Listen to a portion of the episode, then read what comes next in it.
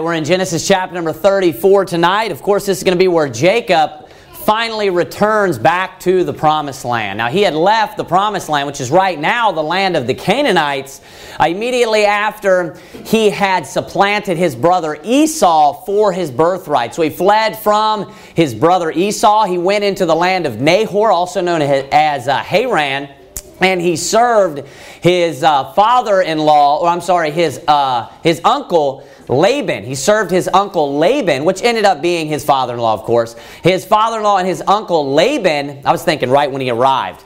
Uh, Laban for 20 years. He left Nahor or Haran. We saw the confrontation that took place with with Laban and Jacob. And then, of course, we saw the meeting of Esau when he finally got to see his brother after 20 years, after he had uh, deceived him and supplanted him for the birthright and, uh, and that whole scenario, which was a very big deal in Jacob's life. So he has now arrived back in the promised land and he has rested in the land, which is referred to in the previous chapter of Shechem. And we're going to see why here in Genesis chapter number 34. Just a couple of things that I'm going to uh, uh, be preaching on, just to give you a heads up or a summary of what we're going to be looking at here, is major. One major thing is the consequences of fornication. The consequences of of fornication. Now, we've seen a lot of other sins that have taken place already in the book of Genesis. We've seen the consequences of drunkenness. We saw what a fool and an idiot Noah looked like when he got drunk and he's naked and he just makes, you know, a shame of himself, right? Then we saw the consequences on a nation that accepts sodomy or accepts homosexuality. What did God do? He, of course, destroyed Sodom and Gomorrah. We've seen the consequences of adultery, didn't we? We've seen that in a few different examples of polygamy and then just adultery in general. Uh, the situation with uh, Jacob, where, he, or I'm sorry, Abraham, where his wife almost committed adultery by consent when he gave her unto Abimelech. So we've seen all different sorts of sins and, and issues and the problems that they bring in life. That's one thing that I want to be a major theme in this chapter is every time we see these sins come up and occur, do you know what, you, what occurs in that same chapter as well following it? the punishments, the consequences, the problems that come with sin. And that's what we're going to see here are the consequences of fornication. Just a quick definition because I'm going to be using that word throughout this chapter very much. Uh, fornication is the act wherein two unmarried people will go to bed together. Two unmarried people uh, will have a relationship that should only take place between a husband and a wife. That is what fornication is. That's what we're going to be reading about here in this chapter. Look here in verse number one. We're going to get right into it. The Bible says this And Dinah, the daughter of Leah, which she bare unto Jacob, went out to see the daughters of the land. And when Shechem, the son of Hamor, the, the Hivite, prince of the country, saw her, excuse me, he took her and lay with her and defiled her. Now, Dinah is the only daughter that Jacob has. At this time, of course, Jacob has, he's, he's, his name has been changed to Israel. Jacob has 11 sons, so 11 of the 12 sons that are going to start the 12 tribes, right? But he also had one daughter, and her name was Dinah. We see the root of the problem really taking place here in just the first couple of verses. Really, the first verse. It tells you this in verse number one, one more time. And Dinah, the daughter of Leah, which she bare unto Jacob, it says this, went out to see the daughters of the land. Let me ask you this question What land? What land is he in right now? Of course, this is going to be the promised land. Is the promised land? They haven't inhabited it yet. What land? The land of Canaan. Now, if you remember right, why did Jacob leave in the first place? What was the real reason why he left? Because his mother, his mother said, "Hey, you know, I, you know, I'm gonna, I'm gonna die basically if you marry one of the daughters of Canaan." Right? She said she would rather die, is the way that she worded it. Right? If you marry one of the daughters of Canaan. So, are these good people or bad people? They're bad people. Of course, the reason why they end up inhabiting this land is because of their great iniquity, God says. God tells the nation of Israel when He brings them into the land and He tells them to kill all the nations that are there. He tells them, You're possessing this land. He really says for two reasons. Over and over and over again, He says it's because of the promise that I gave to your fathers.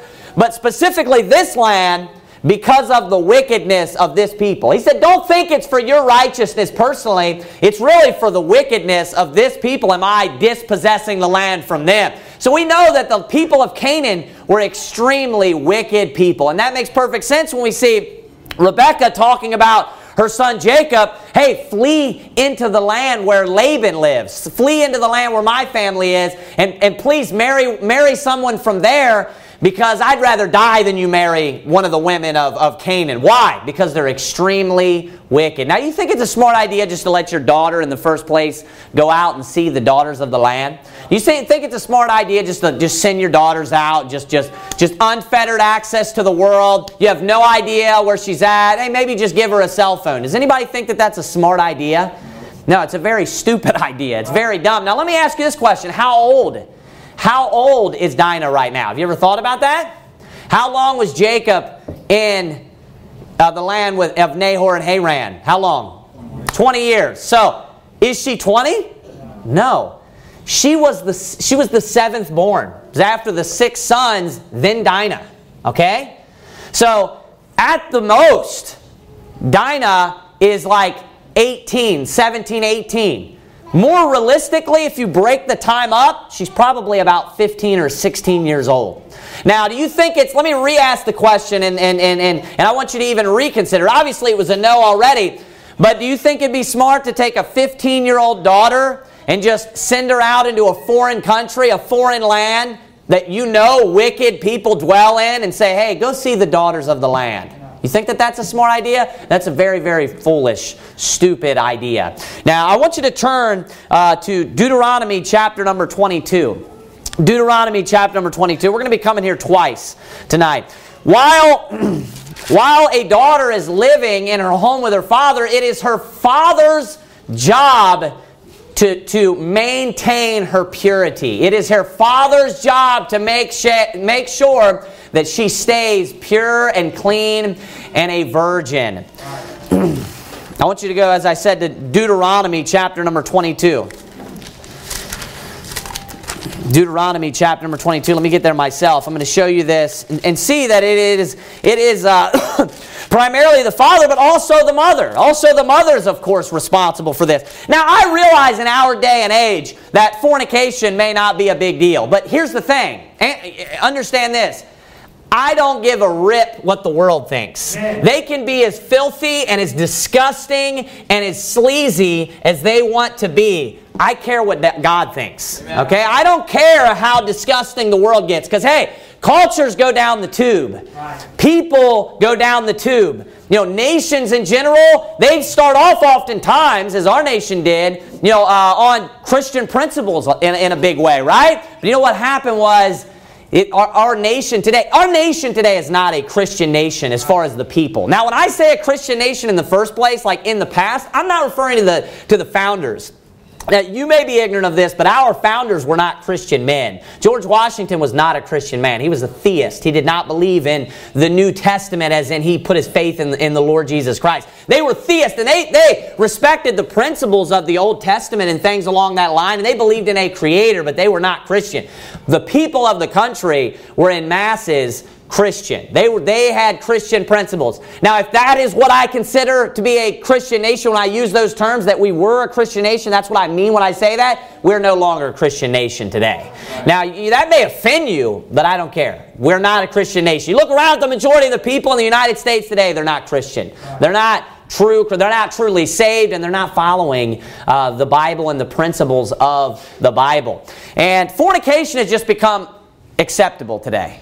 Just where, you know, somebody's daughter, uh, you know, the man of the house, the, the, the father will have his daughter come home and he'll find out that his daughter is knocked up or his daughter is going to be having a child and it's not that big of a deal. He's just like, oh, all your friends are too. Oh, this is just what, you know, you know, your, you know, your, your mother got pregnant at a, at a young age too. That doesn't make it okay. Right. You know, your mother was doing the same thing. That doesn't make it all right. I don't care how acceptable something is. Right. Fornication is extremely wicked. Amen. It's extremely sinful. So it doesn't matter whether the world accepts it or not. It doesn't matter whether it becomes practiced in the world today and it's just common and whether or not most fathers just don't think it's a big deal. You know, you should love your daughter. And one of the major things, one of the most important things about men and women, right? Is their purity. Is their purity. I want you to look here in Deuteronomy chapter number 22, verse number 13. The Bible says this. We're not going to get the full context. I just want to teach you a truth that we can learn from this passage. It says, If any man take a wife and go in unto her, and hate her and give occasions of speech against her. And then it tells you why he hates her. And bring up an evil name upon her and say, I took this woman and when I came to her, I found her not a maid. Now, maid there means virgin. So the reason why he hates her, he, he went under her, went in under her, meaning that they had the relationship that a husband and a wife have, right? And then after that says that he hates her and why? He's disgusted by her basically. Why? Because he finds out that, that she is not a virgin. Now, does this sound like it was a big deal to this person? It sound like it was a big deal at that time? Yeah, it was a huge deal to have a virgin wife, right? Then it says this, verse 14, and give occasion of speech against her, and bring up an evil name upon her, and say, I took this woman, and when I came to her, I found her not a maid. Then shall the father of the damsel and her mother take and bring forth the tokens of the damsel's virginity unto the elders of the city in the gate. Verse 16. And the damsel's father so notice he's the head of the household. He's speaking on behalf of his daughter. Shall say unto the elder, elders, I gave my daughter unto this man to wife, and he hateth her, and lo, he hath given occasions of speech against her, saying, I found not thy daughter a maid. So this is in the case if the man was lying. So they're bringing proof to say that she was a virgin, and now they're taking it to the elders, which are the judges, and he's saying this man's lying. He's saying that my wife, or my daughter, I'm sorry, was not a virgin. His wife. Look at what it says next. And gave my daughter unto this man to wife, and he hateth her, and lo, he hath given occasions of speech against her, saying, I found not thy daughter a maid, and yet these are the tokens of my daughter's virginity. And they shall spread the cloth before the elders of the city, and the elders of that city shall take that man and chastise him. Verse 19, and they shall immerse him in an hundred shekels of silver. So the, the man, the, the man that lied about his daughter, he's supposed to pay the father and give them unto the father of the damsel, because he hath brought up an evil name upon a virgin of Israel. I want you to notice the big deal about claiming or use or, or making this false accusation against a damsel or a maid or a what? A virgin of Israel. Notice the punishment. Because he hath brought up an evil name. Notice how the reputation of being a virgin is very important. What happens? Immerse him in a hundred shekels. You want to lie about his daughter and say she wasn't a virgin? Now you have to pay that man a hundred shekels. Uh, keep reading there, verse number 20. It says this. I want to show you something else. also, I, I, didn't point out the fact that the man was chastised. He was beaten for lying about that as well. So notice what a big deal it was also there. Look at verse 20. But if this thing be true and the tokens of virginity be not found for the damsel, then they shall bring out the damsel to the door of her father's house, and the men of her city shall stone her with stones that she die, because she hath wrought folly in Israel to play the whore in her father's house. So shalt thou put away evil from among you. Now, let me point out something so you don't misunderstand the passage. She's not just being stoned or killed for fornication.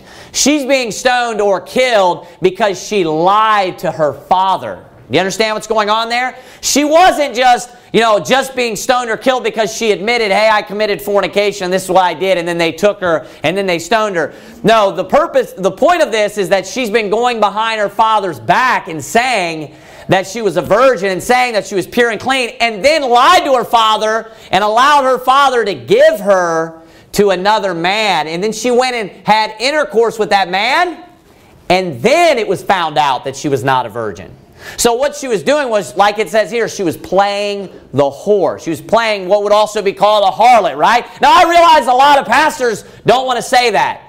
But you know what the Bible says? That a woman that's going around and that's sleeping around and hiding it from her father and going around and just choosing out all these men, you know what the Bible says she is? Says she's a whore. And if that offends you, then the Bible offends you because that's what she is. She's sleazy and she's a whore. That's what it, that's what she is. Now, the reason why she's put to death is because of the deceit and on top of that, the fornication. It's these two things together It's not just the fornication alone, because we're going to look at here a little bit. The punishment for fornication is not to be put to death. But if a daughter were to lie to her father and then go through with the marriage and then go in and, and, and sleep with that man, then she's to be put to death. And you say, why is that a big deal? Because you don't know how many men she's been with and you don't know what she's done. And this whore could have went out and picked up a bunch of diseases and had hundreds of partners and then this pure man that's trying to serve god thought that he was getting a virgin and he's getting this disgusting woman who's a liar and a slut think about that Amen. that's what's going on in this type of situation here so it's not just you know oh you know she committed fornication that's not what's going on here it's on top of it the deceit and that's not a small little lie that's a major major lie yeah i'm clean yeah, I'm totally clean. I've never been with anybody before. And then you find out she's, she's been whoring around her entire life since she was a teenager. And one of the reasons why people would be greatly offended by this type of preaching is because fornication, people have become numb to fornication. They don't think it's a big deal. Well, hey, it's a big deal here. It's a big deal when it comes to the Bible. It's a big deal when it comes to God's perception of right and wrong. Fornication is a major, major sin. It's a major sin. One of the, the whole reason we turned here, though, the overall picture, not only to see how wicked and how bad fornication is, number two, it was to see that it is the father's job. It is the father's job to guard his daughter's purity. It is the father's job. Notice his fa- the father has to go, and he's the one that speaks on behalf of his daughter. He's the one that comes and has to answer for his daughter's purity. And how shameful and how embarrassing would the father would the father be if his daughter did lie about it and then all of this ended up its outcome where she ends up being stoned to death and she was lying behind his back and going around and being a whore. How shameful would it be? So you know what? You need to not let your daughter out of your sight. You need to not allow your daughter in a situation to where it's even possible she could be, you know, committing such an act. You need to be guarding your daughters. Now, here's the thing men and women are different, boys and girls are different. Uh, if you don't understand that, then you either just have daughters or you just have sons. Because I have both, and they are entirely different. They are entirely, di- in so many different ways. And when you when you start to, to, to see and to realize all of these differences and you get all this garbage out of your mind about oh we're all the same you know what it you know what it pushes you and makes you want to do it makes you want to protect your daughters more because you know what the bible says that they are the weaker vessel it talks about your wife being the weaker vessel you know what i do my wife doesn't protect me i protect her That's right. my wife doesn't you know if somebody breaks into my house you know, I'm not going to be lying in the bed while my wife runs to the door, right? I'm going to be getting up and running to the door. Yeah, that actually happened one time. So, you know, they didn't break into our house, but I had to run to the door. It was a false alarm, right? Everybody knows. But uh, so here's the thing, you know, I, just like I'm protecting my wife, you know what I'm doing? I'm going to protect my daughter. I'm going to make sure that my daughter keeps her purity. I'm going to make sure that my daughter, when she's handed over to a man, that I can guarantee that she, hey, there, there, there's no question in my mind because she never went out and saw the daughters of the land. You know, I never gave her the opportunity to go out and to see the daughters of the land. And all these people say, hey, you know, you, uh, don't you think that you're sheltering your daughter? Hey, you know what a shelter's for, you moron? A shelter's for what? When there's a tornado, you know what you do? You go in a shelter. It's for protection. So I'm not even opposed to that language. You know what I'm going to do? I'm going to shelter my daughter. Amen. I'm going to keep my daughter protected. I'm going to make sure that my daughter stays protected. And here's the thing you know, uh, today, even more than ever, you need to be looking out for your daughters. You need to be looking out and watching out for, you know, uh, your wife and your daughters because, you know, obviously the world is going to uh, hell in a handbasket. Right. So men need to step up to the plate and stop being a bunch of effeminate sissies and start being the man and the leader of their household and protecting the women in their life, protecting their daughters and protecting their wife. Go back to uh, Genesis chapter number 34. So we see that it's the father's responsibility to maintain and to make sure that the daughter, that his daughter is pure, that his daughter is chaste or a virgin, right? So what was well, how did all this come about? Well, you, we can see the, the mistakes that, that Jacob makes. Why? They go to a foreign land, a land where there's a bunch of wicked people, and what does he do? He just lets his daughter roam free.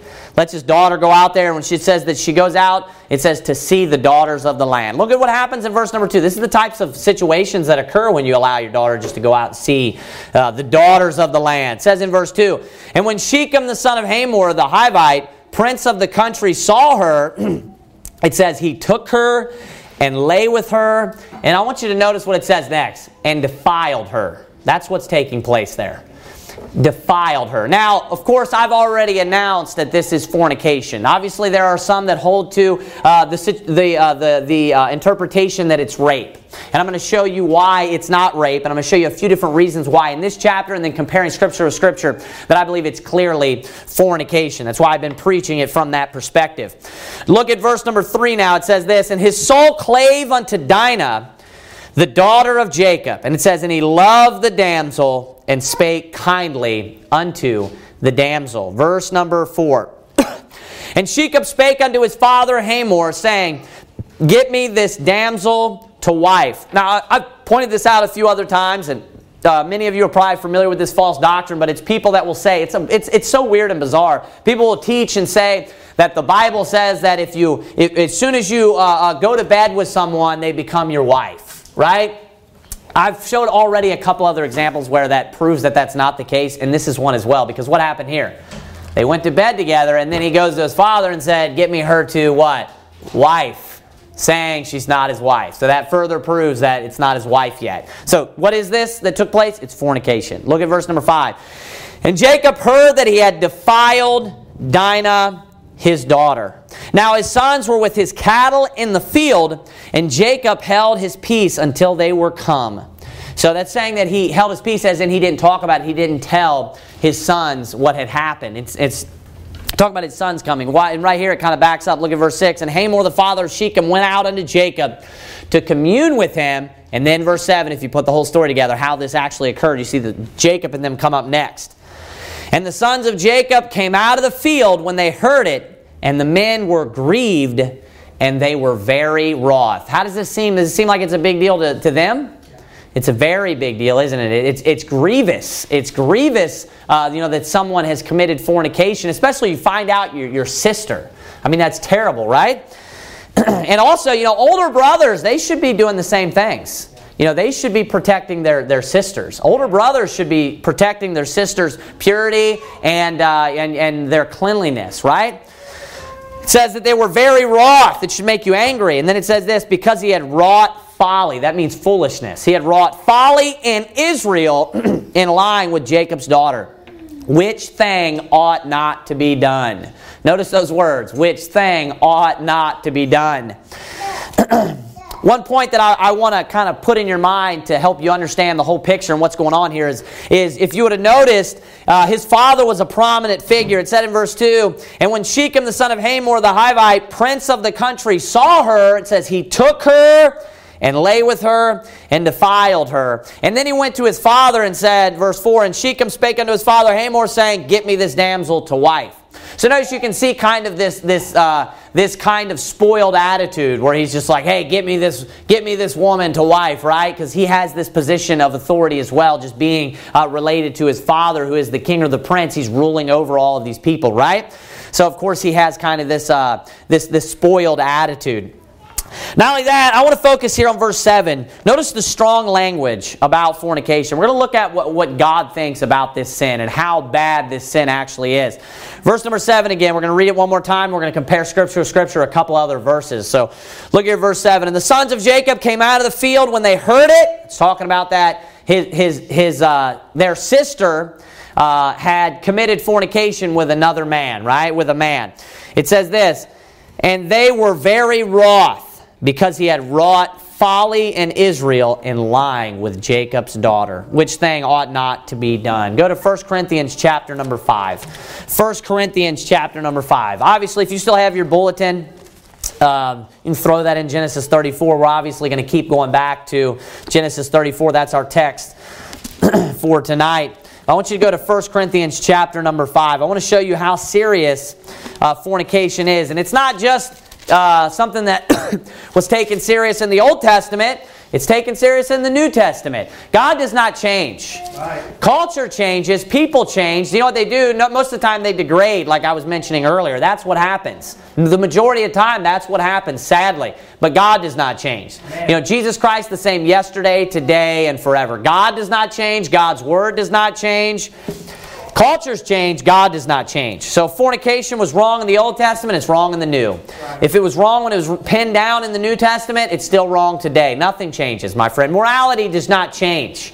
Right and wrong does not change. You know, killing someone, murdering someone was wrong as soon as man was created, right? It was wrong, you know, obviously before that, but in the sense of what man does and how he lives out his life, it was wrong when, when Cain slew Abel.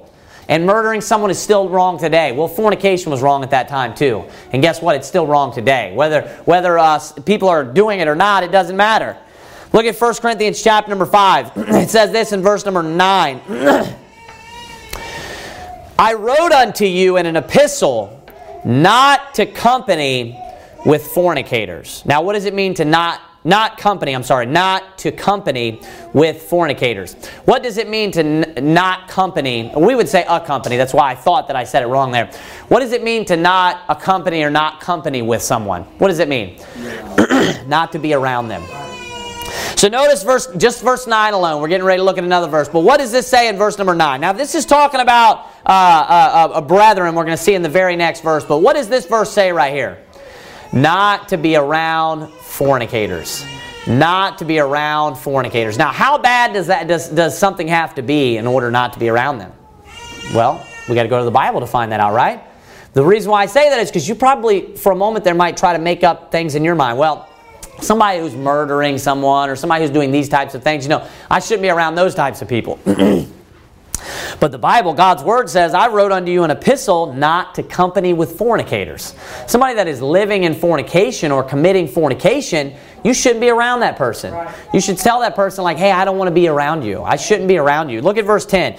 Yet not altogether with the fornicators of this world. Talking about the people that are not saved. He's saying, yeah, I'm not saying everybody who's not saved too, the fornicators of the world too. Not altogether everyone saying of this world. Then he says this of this world, or with the covetous or extortioners, or with idolaters, or idolaters, says, For then must ye needs go out of the world. He's saying then you would have to take yourself completely out of the world if you if you had to just not be around any person that committed these types of acts, saved and unsaved, like people that aren't brethren.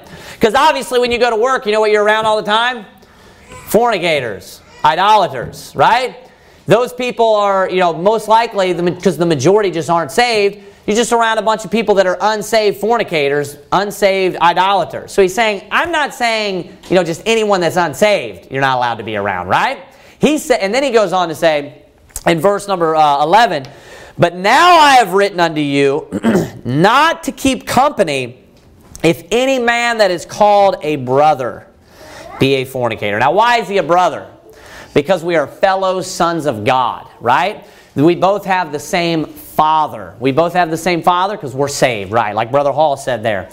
So, what is it saying? It's saying not to keep company if any man that is saved or if any man that is one of your brethren be a fornicator. And then there's another uh, uh, other things added to the list here: a covetous, or idolater, a railer, drunkard, extortioner. With such an one, no, not to eat. But obviously, the one we're focus on, uh, focusing on right now is fornication. Now, you may think that fornication is not a big deal, but the Bible says it's a very big deal. To the point where you as a Christian should not be around them.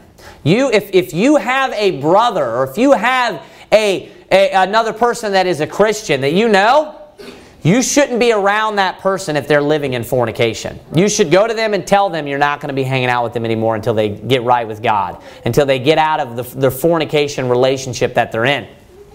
It, it tells you like, oh, how much, you know, how much can I have? It says, and no, not to eat. What's his point? No, not to eat. Saying he, his point is not at all. What does it mean to company with someone? It means to have any fellowship with them at all, right? Now, if we read the whole context of them of this, do you know what he's talking about? He's talking about somebody in the church of Corinth, in the church or in the congregation of Corinth. And do you know what he's telling them? He's actually telling them to kick the fornicator out of the church. So, fornication is so serious. It's so serious that God says if someone is attending the church and it's found out that they're living in fornication, kick them out of the church. Right. They're not allowed at the church, right? They're not allowed to attend the church. That is what the Bible teaches. So if you're trying to figure out how, ser- how serious is fornication, how does God feel about it? Well, God preaches and teaches all throughout the New Testament through epistles and all different types of ways the importance of coming to church.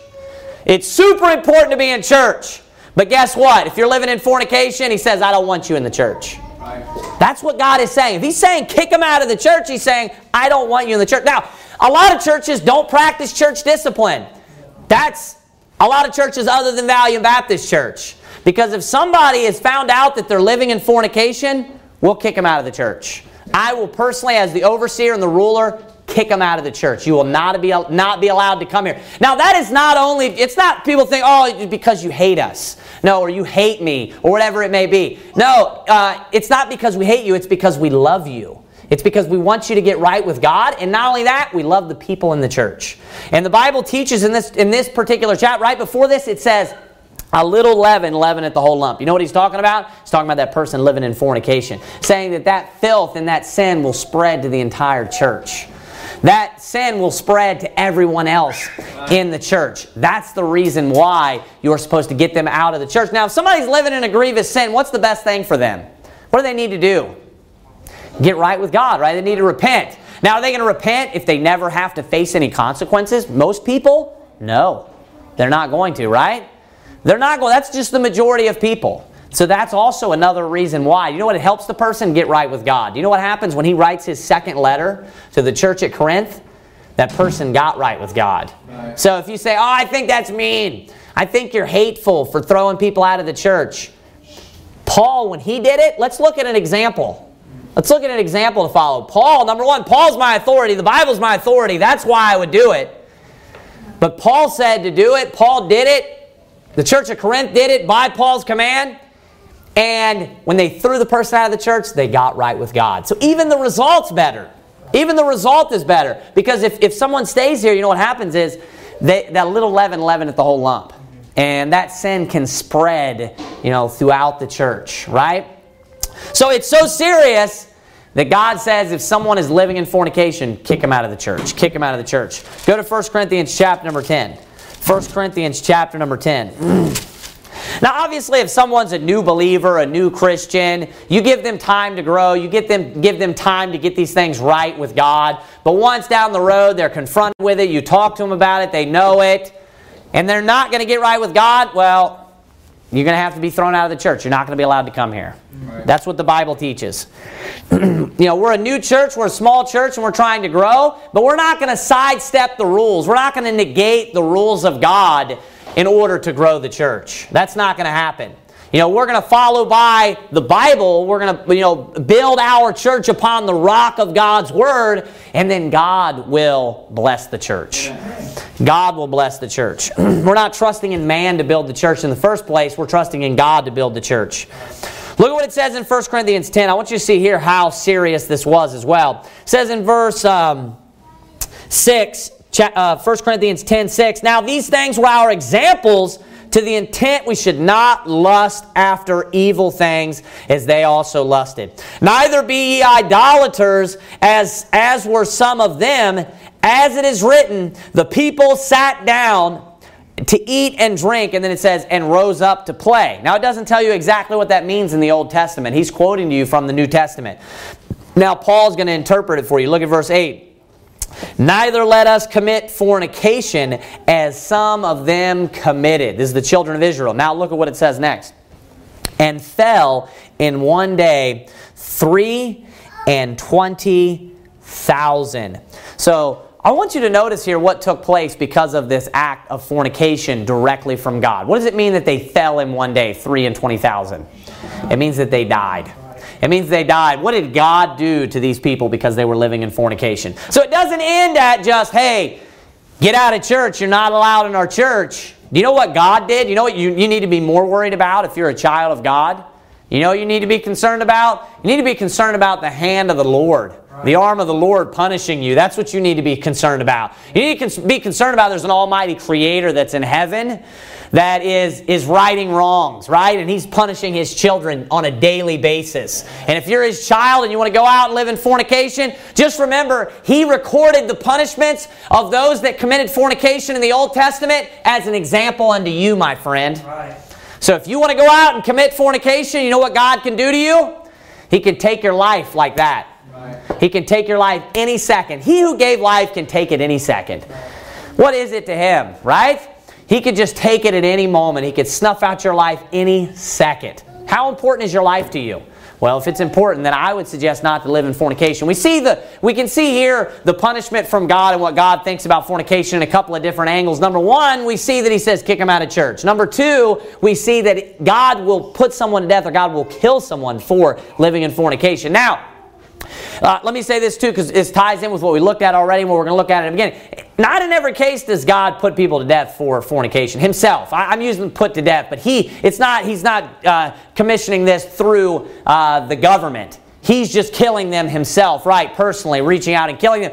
There were other things involved, but still we see here as an example, hey, don't commit fornication like they did, because 3 and 20,000 died when they committed fornication. So what's the warning?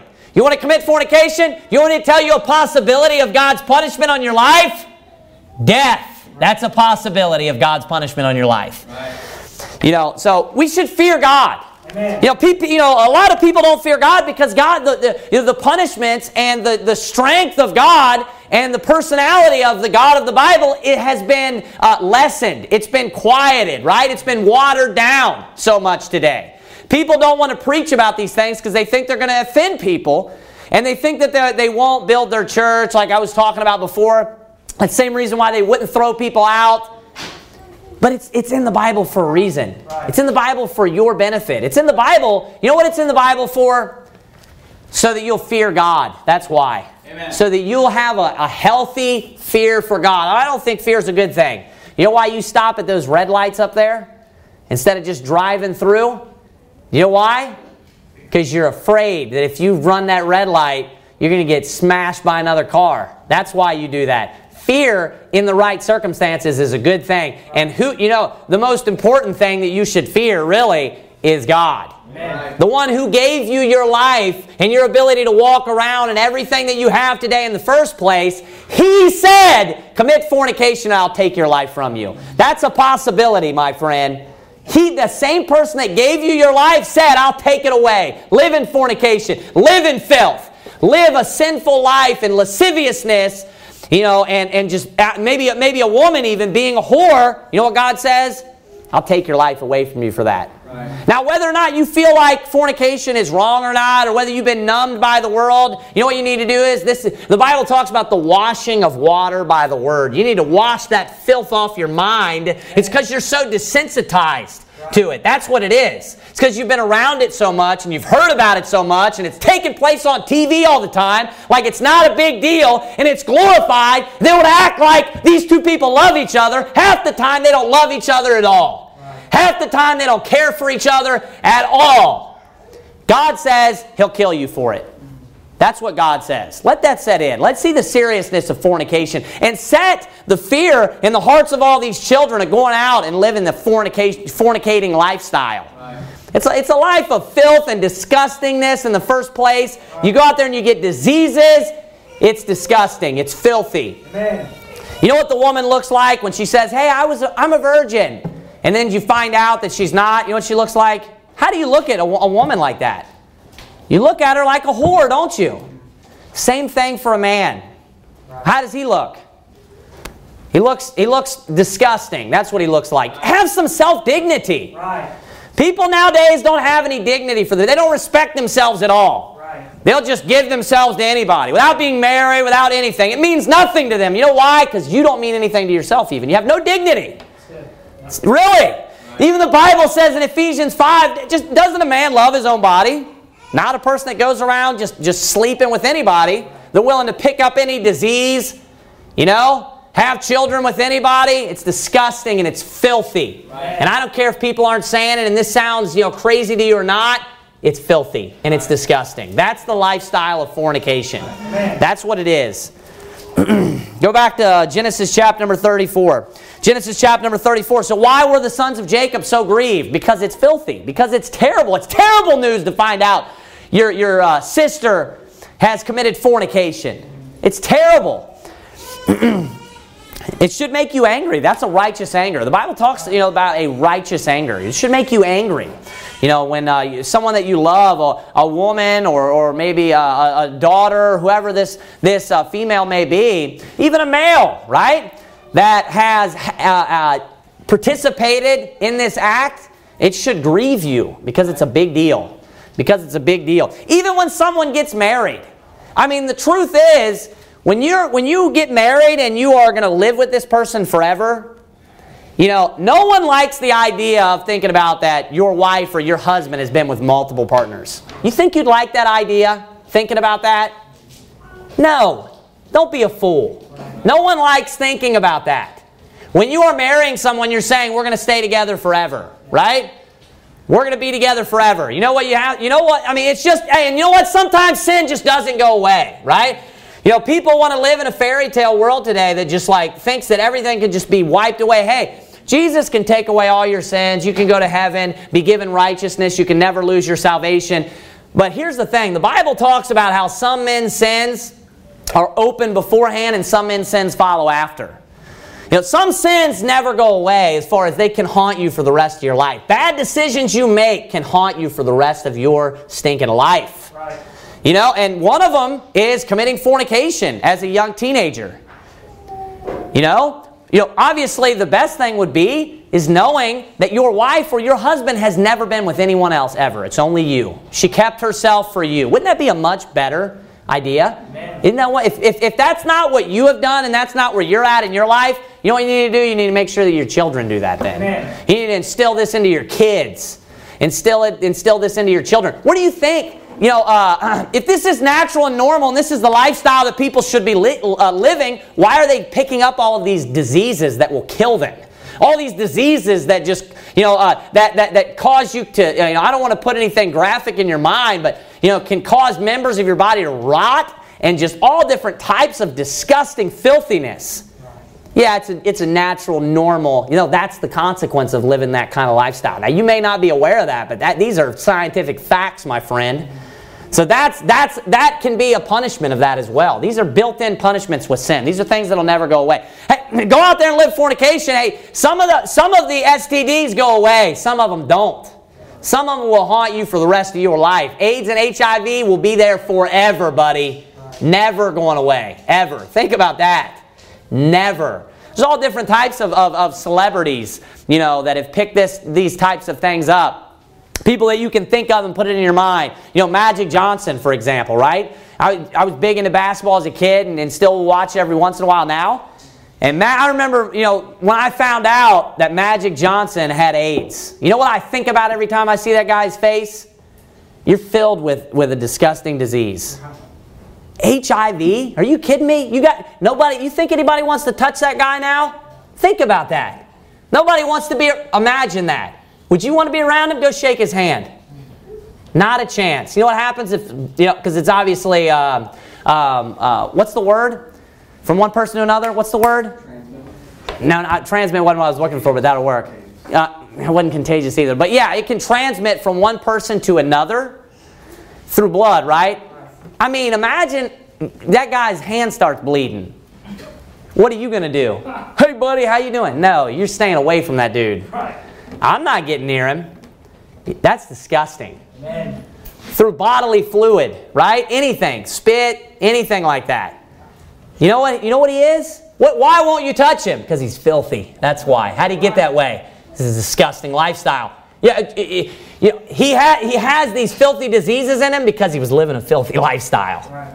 It's the recompense of his reward. It's what he deserved, my friend. Right. You know, hey, I understand people do things in their past and they make mistakes, but like I said, that's my, my whole point is the, some sins follow after. Right. Some sins never go away. Some sins will haunt you. I'm not talking about salvation, so don't misunderstand me. Jesus can wipe your record away as far as your book being in the and your, your, your name being in the book of life. You're going to heaven, you're saved. Even if you did filthy, you know, acts like that, God will punish you while you're on this earth. Right? But you're still going to go to heaven. But also, these, these, these types of things, if you live in this lifestyle, while God's punishing you, you can all, He can also get, cause you to pick up some of these diseases as a punishment while you're on this earth. Yeah, you'll die and go to heaven, but you can still ruin your life here. Look at Genesis chapter number 34 again. Look at verse number uh, 8. It says, And Hamor communed with them, saying, The soul of my son Shechem longeth for your daughter. And I pray, I pray you, give her him to wife. And make ye marriages with us, and give your daughters unto us, and take our daughters unto you. And ye shall dwell with us, and the land shall be before you. Dwell and trade ye therein. So they're saying through this, through this marriage, through this union between my son and your daughter, we can develop this relationship between our, basically our nations, if you will, or our, our tribes, whatever you want to refer to it as, right? Because uh, Israel or Jacob at this time, he just has his 11 sons. He has a great amount of possessions and wealth, but he's not necessarily an entire nation, obviously, yet. But he has all of these possessions, so it's of course, um, it's of course, um, um, uh, it'd be advent- advantageous to him in order to make this, these dealings with him, right? Look at verse 11. And Shechem said unto her father and unto her brethren, let me find grace in your eyes. So now Shechem spoke up, right? And notice how, notice how he talks again. Remember I talked about last chapter? He said, let me find grace in your eyes. Why, would he, why did he say grace? Of course, grace is something that, you, that, that someone needs when they've done something wrong, right? When they're in a position of being lower than someone else. Why? So what is he? He, he understands this is not right, how this went about. So he's saying, let me find grace in your eyes. He says, and, and he says, and what you shall say unto me, I will give. So what does he know? He knows I need to give you something. In order to marry your daughter and what has taken place right now, you know, I'm going to need to give you something at this point uh, for the marriage. We need to go through with this. That's basically what's going on, right? Him coming out and admitting the fornication and everything, that's what's going on. Verse 12 Ask me never so much dowry and gift. Dowry is like a payment at the marriage. Uh, you know, people will do this sometimes still. Uh, you know, Brother Garrett is like uh, is really the only like modern example that's like a serious dowry, right? What was it like four or five? Did anybody remember? Was it more than that? It was a bunch of cattle, man. Yeah, so Garrett obviously married Nao, and they're in uh, in Botswana right now. Who's from Africa, and they are all they're Christians. The, them in in uh, Botswana, and uh, they still require a dowry.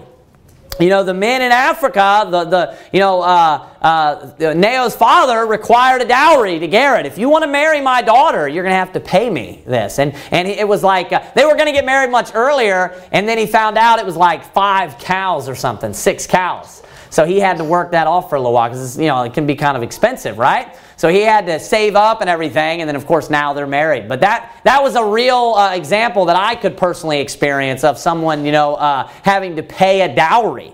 You know why people pay dowries is because it was important to have. You know, this is the point. What, what do you pay money for? Something that has what? It has value, right? So when you're paying money for this woman, people think, oh, it's because, what is she like, a slave or something like that? No, it's because she has value.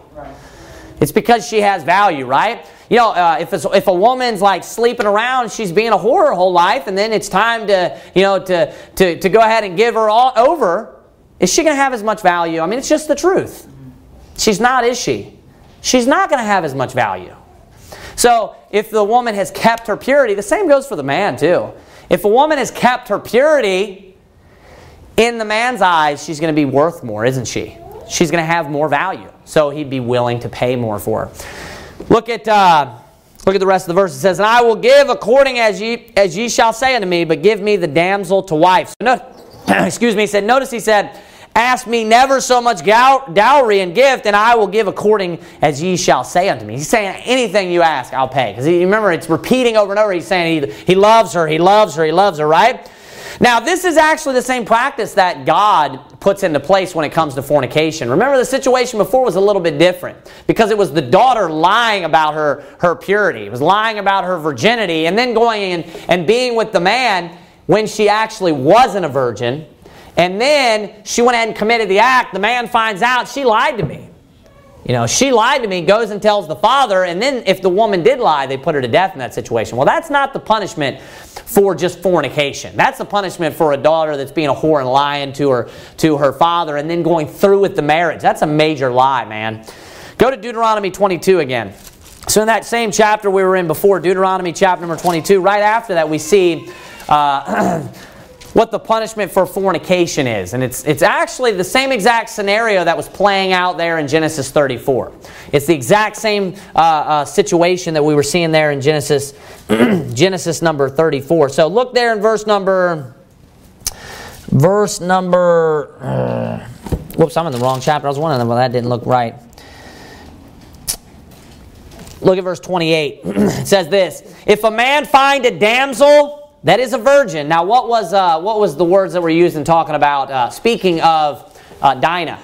Damsel, maid, right? It used both those, damsel and maid. So it says, if a, if a man find a damsel that is a virgin, which is not betrothed, that means she's like not engaged. That's basically the word we use right today. And lay hold on her and lie with her. And then it says, and they be found. So is this consensual? Yeah, it says, and they be found. Both of them are guilty. That means they're both being discovered or caught. That's what that means, found. They're both uh, uh, uh, discovered and, and guilty here. It says, Then the man that lay with her shall give unto the damsel's father fifty shekels of silver. And she shall be his wife because he hath humbled her. She may not put her away all his days. Now, I want you to notice what takes place is if a man, if a man and a woman were to go out and commit fornication together, and then they were caught, what's the punishment? They they have, they are forced to get married. They are forced to get married. Number one. Number two, the man who is guilty has to pay what? 50 shekels of silver to the father. Now, number one, that shows it's a big deal again, taking his daughter's purity, right? And then number two, we see, we see that it says that they must get married. Why? Because it's important. It's even at this point, it's important to maintain your purity. So if even if you have made a mistake like this, you know what you should do personally? If you have a child with a, with a woman or you have, or have committed fornication with a woman, you should marry her. Because what would be worse? Now, I'm not talking about if you're already married. Obviously, that's a totally different scenario. I'm talking about fornication. What would be worse is if you did commit that act, and let's say maybe you did pick up an STD, and then you went and married, and then married some other woman. What if you had a child with that woman, and then went and married some other woman? Is that practical? God's law is not only right and wrong. God's law is designed for practicality for your life. That's why people that follow God's law, they live a happy life, right? So it's meant to help you to be happy. And it's not okay just to go out and sleep with somebody and then move on to the next person. No, you need to be held to, to, you know, to your actions. You know what you should do? You should marry that woman is what you should do. Because that's an act that should only go on between two married people. Now you have to marry her. If you want to go out and do this, now you're getting married. So they would be forced to be married under, you know, the, the old Israelite law, according to the Bible, right? Notice that it was 50 shekels of silver. What was the other one? A hundred. It was a hundred shekels of silver, right? A hundred shekels of silver. So there's 50 different. 50 different. Why? Because in this type of case, this can be, this doesn't have to be publicized. This doesn't have to be publicized ever. Everybody doesn't have to find out that, that your daughter had committed fornication, does she? The other situation, this guy is going around and he's false accusing her of such a thing. So he, the guy would have been lying and saying she's, she's a whore. So that's why it is a bigger deal in the other situation, and that's why also she was put to death. So what's a, a bigger sin? Obviously, the situation where she lied and she committed adultery. So notice further the difference. I want to point out, I'm going to prove to you real quick that, that this was fornication, in fact, that uh, Dinah and Shechem committed. I want you to look at the same language that's used here. Number one, we have the exact same scenario. That's probably the first thing that I should point out. The exact same scenario. They committed fornication, and then what does Shechem say? Hey, I'm going to marry her. And what dowry do you want? What happens if somebody commits fornication? They need to get married, and then they need to what? Pay a dowry, right? They need to pay. That's what the 50 shekels of silver would be, basically, would be the gift or the dowry. Not only that, the language that's used in verse number 28, it says, and lay hold on her and lie with her, and they be found. Go back to Genesis chapter 34. Same type of language it says verse in 34 2 it says he saw her, he took her and lay with her, right? Further proof of this is verse 6. if you look down at verse 6 it says this, and they were very wroth because he had wrought folly in Israel and it says in lying with Jacob's daughter. Now what what does that imply? Does it, does it sound like he raped her? Because that's the other scenario. Does that sound like he raped her? No, it says he wrought folly in Israel because he lied with her. Now, that phrase is used throughout the Bible, and what is it referring to? When someone lies with someone, it's not rape, it's fornication or going to bed, right? They lied together. That's what that's saying. go, uh, go over to Genesis chapter 34, where we were before, in verse number uh, 13. also, you know what? Compare here. Let's look real quick uh, I want to look at verse number 31. Also, I want to look at verse number 31 in light of what we just read before we move too far ahead. It says this in the same chapter, verse 31. It says, And they said, Should he deal with our sister as with an harlot? So notice what they would say that, they, that they're saying that, his, that how he was treating um, uh, his, their sister. How? Like what? Like an harlot, right? Or like what? Like a whore.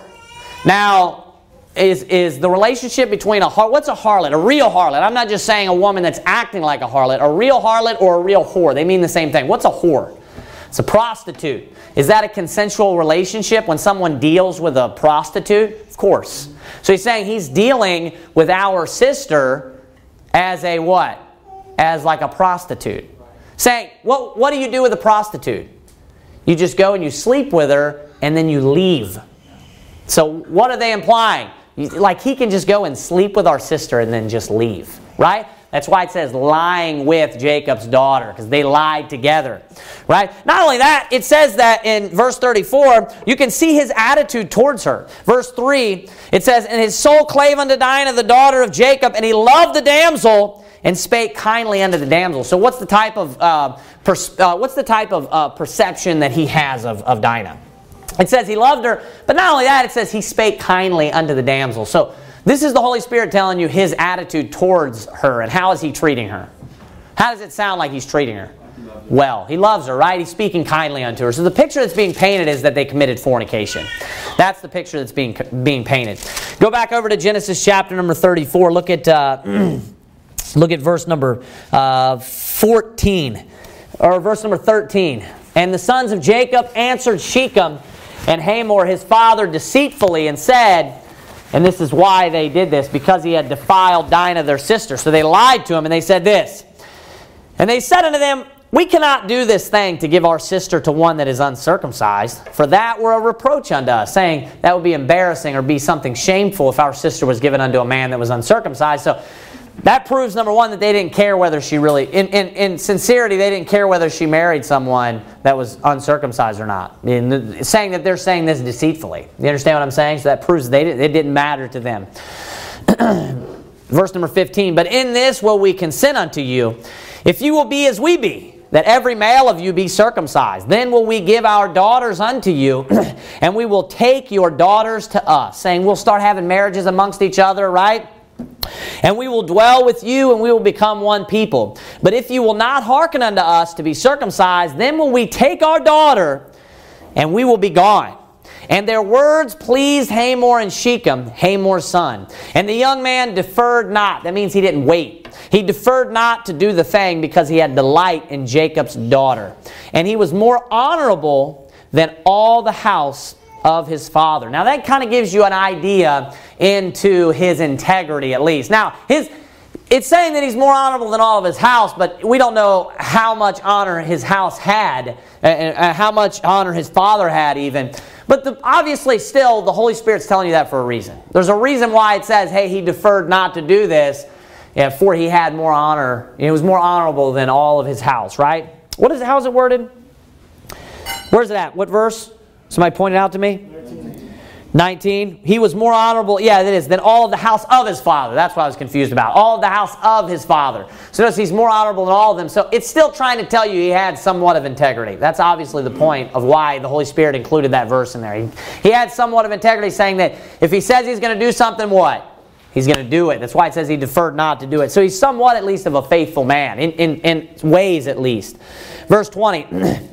And Hamor and Shechem, his son, came, in, came unto the gate of their city and communed with the men of their city, saying, These men are peaceable with us. Therefore let them dwell in the land and trade therein. For the land, behold, it is large enough for them. Let us take their daughters to us for wives, and let us give them our daughters. So trying to coerce everyone in order to go through with this.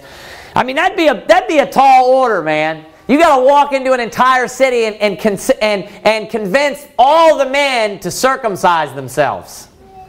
If you understand what's entailed in circumcision, these are grown men that were uncircumcised just by birth. And they're like, hey, I got it. we got a great deal, guys. There's these people, they got a lot of wealth. They got all these possessions. It's going to be, you know, we're going to grow in our prosperity and uh, it's going to be great. But there's one catch. Here's a knife. You're going to have to go. I mean, circumcision is a major operation. I mean, it is a procedure, right? It would be extremely painful. That's a big, you know, uh, decision to make. And they had to go in there and convince all of these guys. That's what I think about every single time I, I read this. Same thing when it talks about Abraham, how he circumcised himself and all of his house. I mean, that's a lot of, that's a big deal, man. All the city. Look what it says next, verse 22. Only herein will the men consent unto us for to dwell with us, to be one people, if every male, male among us be circumcised as they are circumcised. Now, obviously, we got to keep in mind that he was a prince. So he had political or influence in some way too. Verse 23 Shall not their cattle and their substance and every beast of theirs be ours? Only let us consent unto them, and they will dwell with us. So he's, he's, he's also trying to, like I said, coerce them through you know, uh, the possibility of financial prosperity through this decision. Verse 24 And unto Hamor and unto Shechem his son hearkened all that went out of the gate of his city. And every male was circumcised, all that went out of the gate of his city. Now I want you to pay attention to this. This is why Simeon and Levi told him to circumcise themselves. Verse 25, it says, And it came to pass on the third day, so three days after they had circumcised themselves, when they were sore, saying when they were still in pain, they're still recovering from this, that two of the sons of Jacob, Simeon and Levi, Dinah's brethren, took each man his sword and came upon the city boldly and slew, that means killed, all the males. So that's all the men that had just circumcised themselves. Now, of course, it's obvious why they came on the third day. Like I said, it was when they were still in pain. They're still in, in, in uh, they're still recovering, right? Verse 26, it says, And they slew Hamor and Shechem, his son, with the edge of the sword, and took Dinah out of Shechem's house. And then it says, and went out. So then they left. So Simeon and Levi are the ones that obviously went in, and they killed every man. They're just going from like house to house or tent to tent with a sword and they're just going in while these guys are probably laying down in like major pain still. They can't get up, they're not prepared for this, and they just come in with a sword just just killing one person after the next, after the next, after the next. That's I mean that's pretty great. This is a city, my friend. So they're killing, you know, probably over 100 people, hundreds of people. They're just going from house to house to house, you know, just one after the next after the next. Probably uh, crafty in some way so that people don't hear it and don't, you know, it's not that they can't do much. I mean, it's a major procedure. You know, that's major. I mean, you, would, you wouldn't be able to move around, really. So they're not able to defend themselves. So this is, of course, uh, extremely deceitful. Then it says in verse 27 the sons of Jacob came upon the slain and spoiled the city because they had defiled their sister. Now, spoiled the city means they came, you, you, you, probably heard like pirates talk about booty, right? That's what spoil is. It's they're going in and they're taking all of their stuff. After they kill them, oftentimes when one army defeats the other army and they're dead, they'll go in and they'll take all their things and all their possessions for themselves. That's spoiled. It's just like uh, extra or bonus that they've now gotten, right? then it says, and it tells you at the end why? Because they had defiled their sister. Now, how did they see the act that, that had taken place? They saw it at, obviously, now let me say this before we go any further. What they did was super wicked. What they did was super wicked and evil. I mean, it was even more wicked than what Dinah and Shechem had done, right? And they obviously were extremely angry and then went in there and just killed everybody. Now, that's not right either. So that doesn't mean that you get you, you, you have a righteous anger. You obviously need to control that, right? It, and it needs to not become an unrighteous anger where you want to kill somebody for something that they don't deserve, you know, the punishment of death. Now, for fornication in this type of situation, did Shechem and did uh, Dinah deserve to die? No. Neither one of them did not. Neither one of them deserved to die. Lights just flicker was that my eyes. Yeah, you blink sometimes. They did flicker. Yeah. Uh, no, they, of course they did not deserve to die. And then not only did he go in there and kill Shechem, he killed everyone else in the entire city. Did they have anything to do with that? Totally and 100% innocent. Completely innocent and had nothing to do with that. Now, th- you may or may not, you know, uh, uh, you might not agree with me, and I don't care about that. Number one, that wasn't what I was getting ready to say.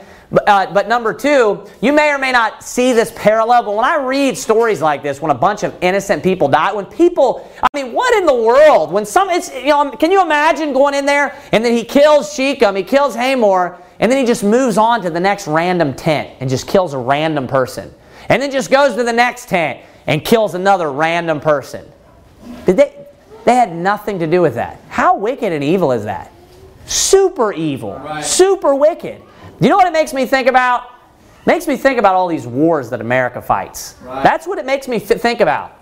It makes me think about our military going to all these countries. Now, I believe it's a boogeyman in the first place. I believe that, that, that, that, these, that these wars are staged for our empire, and that's what the United States of America is. It's an empire that's trying to take over the whole world, and we're not any different than any other empire that's ever existed on this planet. We are greedy of gain, and that's why all these wars are fought. But let me say this even if there are terrorists in some countries, do you know what happens? These types of situations take place right. where tons of innocent people, right. tons of innocent people die that had nothing to do with maybe some act that took place. Maybe someone, maybe some terrorist is fighting against.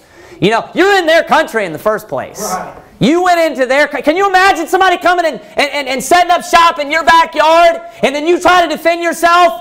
And then it's all over the media about these wicked, you know, terrorists and stuff. You're on their property, my friend. You're on their land. That's not your property. That's not your land. You don't have any right to be there. Can you imagine just anybody, the United States of America, just choosing some country just to invade and setting up a base there?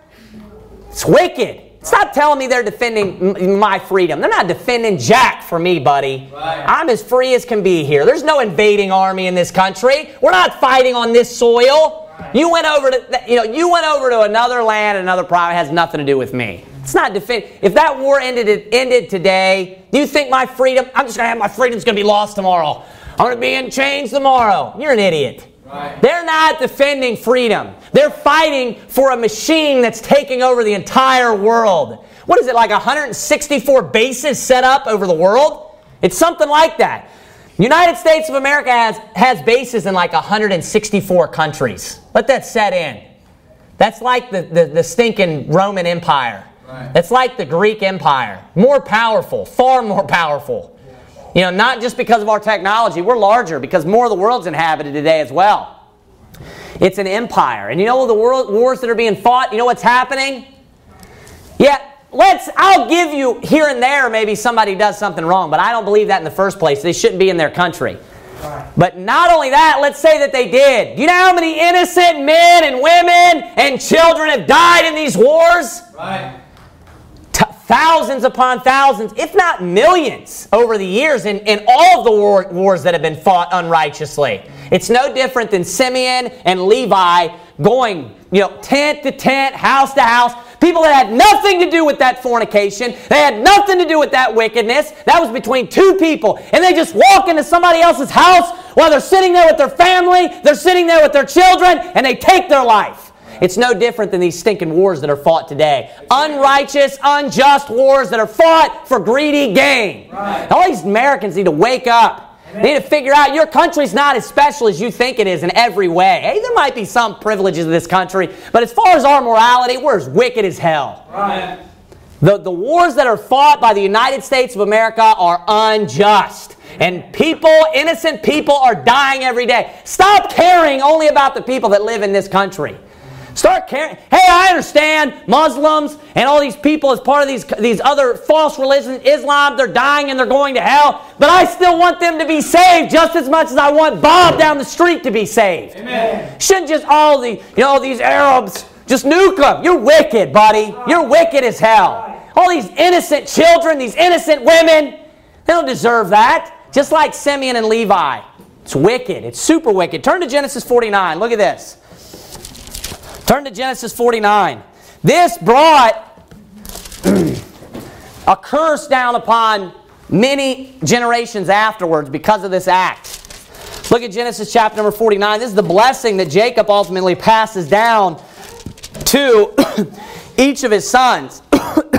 says in Genesis 49 1, And Jacob called unto his sons and said, Gather yourselves together that I may tell you that which shall befall you in the last days. Now he's going to prophesy them. Obviously, this is uh, from the Lord. He's getting ready to prophesy to them something that's going to happen many days later, and he gives out the blessings at this time too. Look at verse 5. Simeon and Levi are brethren. Instruments of cruelty are, are in their habitations. Notice what he says. Instruments of cruelty, saying it's cruel. Now, God is described as being cruel as well, but God's cruelty is just. When God is cruel and punishing people, it's what they deserve. So notice what it says next. So instruments of cruelty are in their habitations. O my soul, come not thou into their secret, unto their assembly. Mine honor be not the, thou united. What is he saying? He's, he's making like a division. He's prophesying about like saying we should stay away from them, right? Then he says this For in their anger they slew a man and watch this next. And in their self will, they dig down a wall. Cursed be their anger, for it was fierce, and their wrath, for it was cruel. I will divide them in Jacob and scatter them in Israel. Notice this ended up being a punishment. Now, Levi, of course, because of the priest, right? But Simeon was also scattered about because of where he was located. So this ended up being a punishment to their generations afterwards. And what was the problem? It was because of their anger. That's why. Now the Bible's not just against anger. They say, "Oh, you were angry just a minute ago." You know, Jesus was angry. He went into the temple and flipped over, you know, uh, all of the, the tables and the money changers. He made a whip and drove people out. He was mad. The Bible talks about Jesus being angry. This is talking about unrighteous anger. Anger that is wrong, the wrong kind of anger. Right? right? Now, you can be angry about the right things but then it, it, it can also be misguided. And that's what happened here. I would be angry if I don't have a sister, but if my sister committed fornication and she, you know, slept with some guy, I would be mad. Right? Now, let me say this too. Notice that he, uh, Simeon and Levi, I forgot to point this out, went in there, killed everybody, but then delivered their sister. It's like, what, I mean, what you're doing to those guys, they don't deserve that either, but then you just deliver her. I understand you love her, but you know what's going on here? Respecter of persons is what's going on here. So you can see unrighteous judgment there as well. So they deliver her, right? So that obviously, you know, it, it, they should have been killing everybody anyways, but you can see their attitude obviously isn't right. It's not about just getting, you know, righting the wrong here. It's they're angry because now there's going to be a bad reputation and because now also they defiled their sister and they love their sister. Now, so you, we need to have righteous anger about the right things, but then we also need to make sure that we're not misguided in the way that we act. So you need to be able to, You need to be a man that can control himself. You need to be someone that if you get mad about the right things, you don't just fly off the handle. You don't make all kinds of spontaneous, stupid decisions, right? You need to be a person that can, you know, they can still remain you know, uh, cool, calm, and collected. Even when you're mad, even when you're angry, you're still thinking and making good decisions, right? As opposed to what they did here. It says, For in their anger they slew a man, and in their self will they digged down a wall. Now, I want you to notice it said, Cursed be their anger, for it was fierce, and their wrath, for it was cruel. So, or I'm sorry, it was actually the end of verse 6. This is why I want you to notice. It says, And in their self will they dig down a wall. What does it mean, self will? It was their own will saying that this, what is the implication here? You conjured something up, up in your own heart and it wasn't right. Saying what? That, that they didn't deserve to die. That's the whole point. Notice also it says this For in their anger they slew a man. Now, how many people did they kill?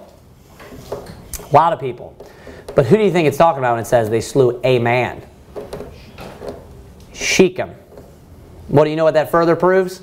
That he didn't deserve to die. Somebody in the Bible, you know what the punishment for rape is? Death. So if they slew this man and he's saying it's wrong that you killed him, did he rape her? No.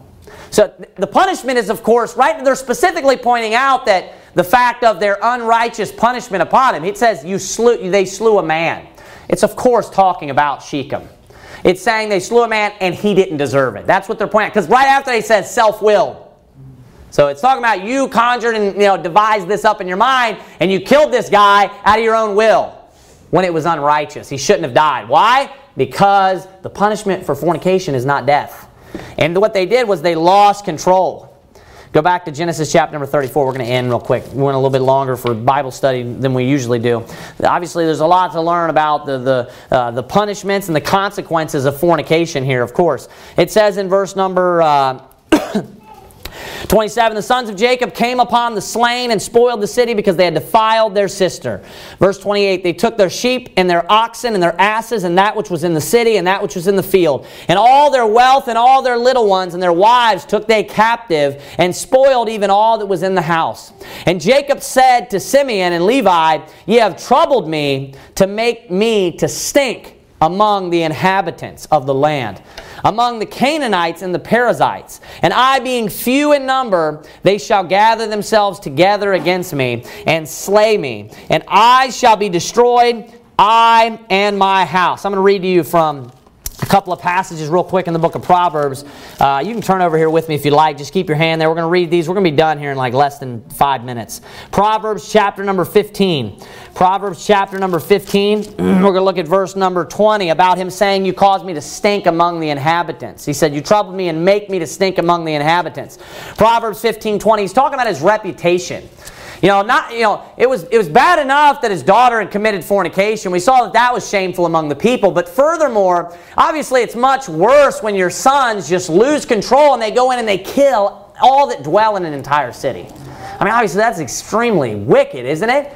Now, and then, of course, all the people round about are thinking these people are a loose cannon. You know, they, they have no honor. They're, they're not righteous. They're just going out and just killing anybody, saying, you know, they're going to think that I might be a threat and come and try to kill me. That's what he says.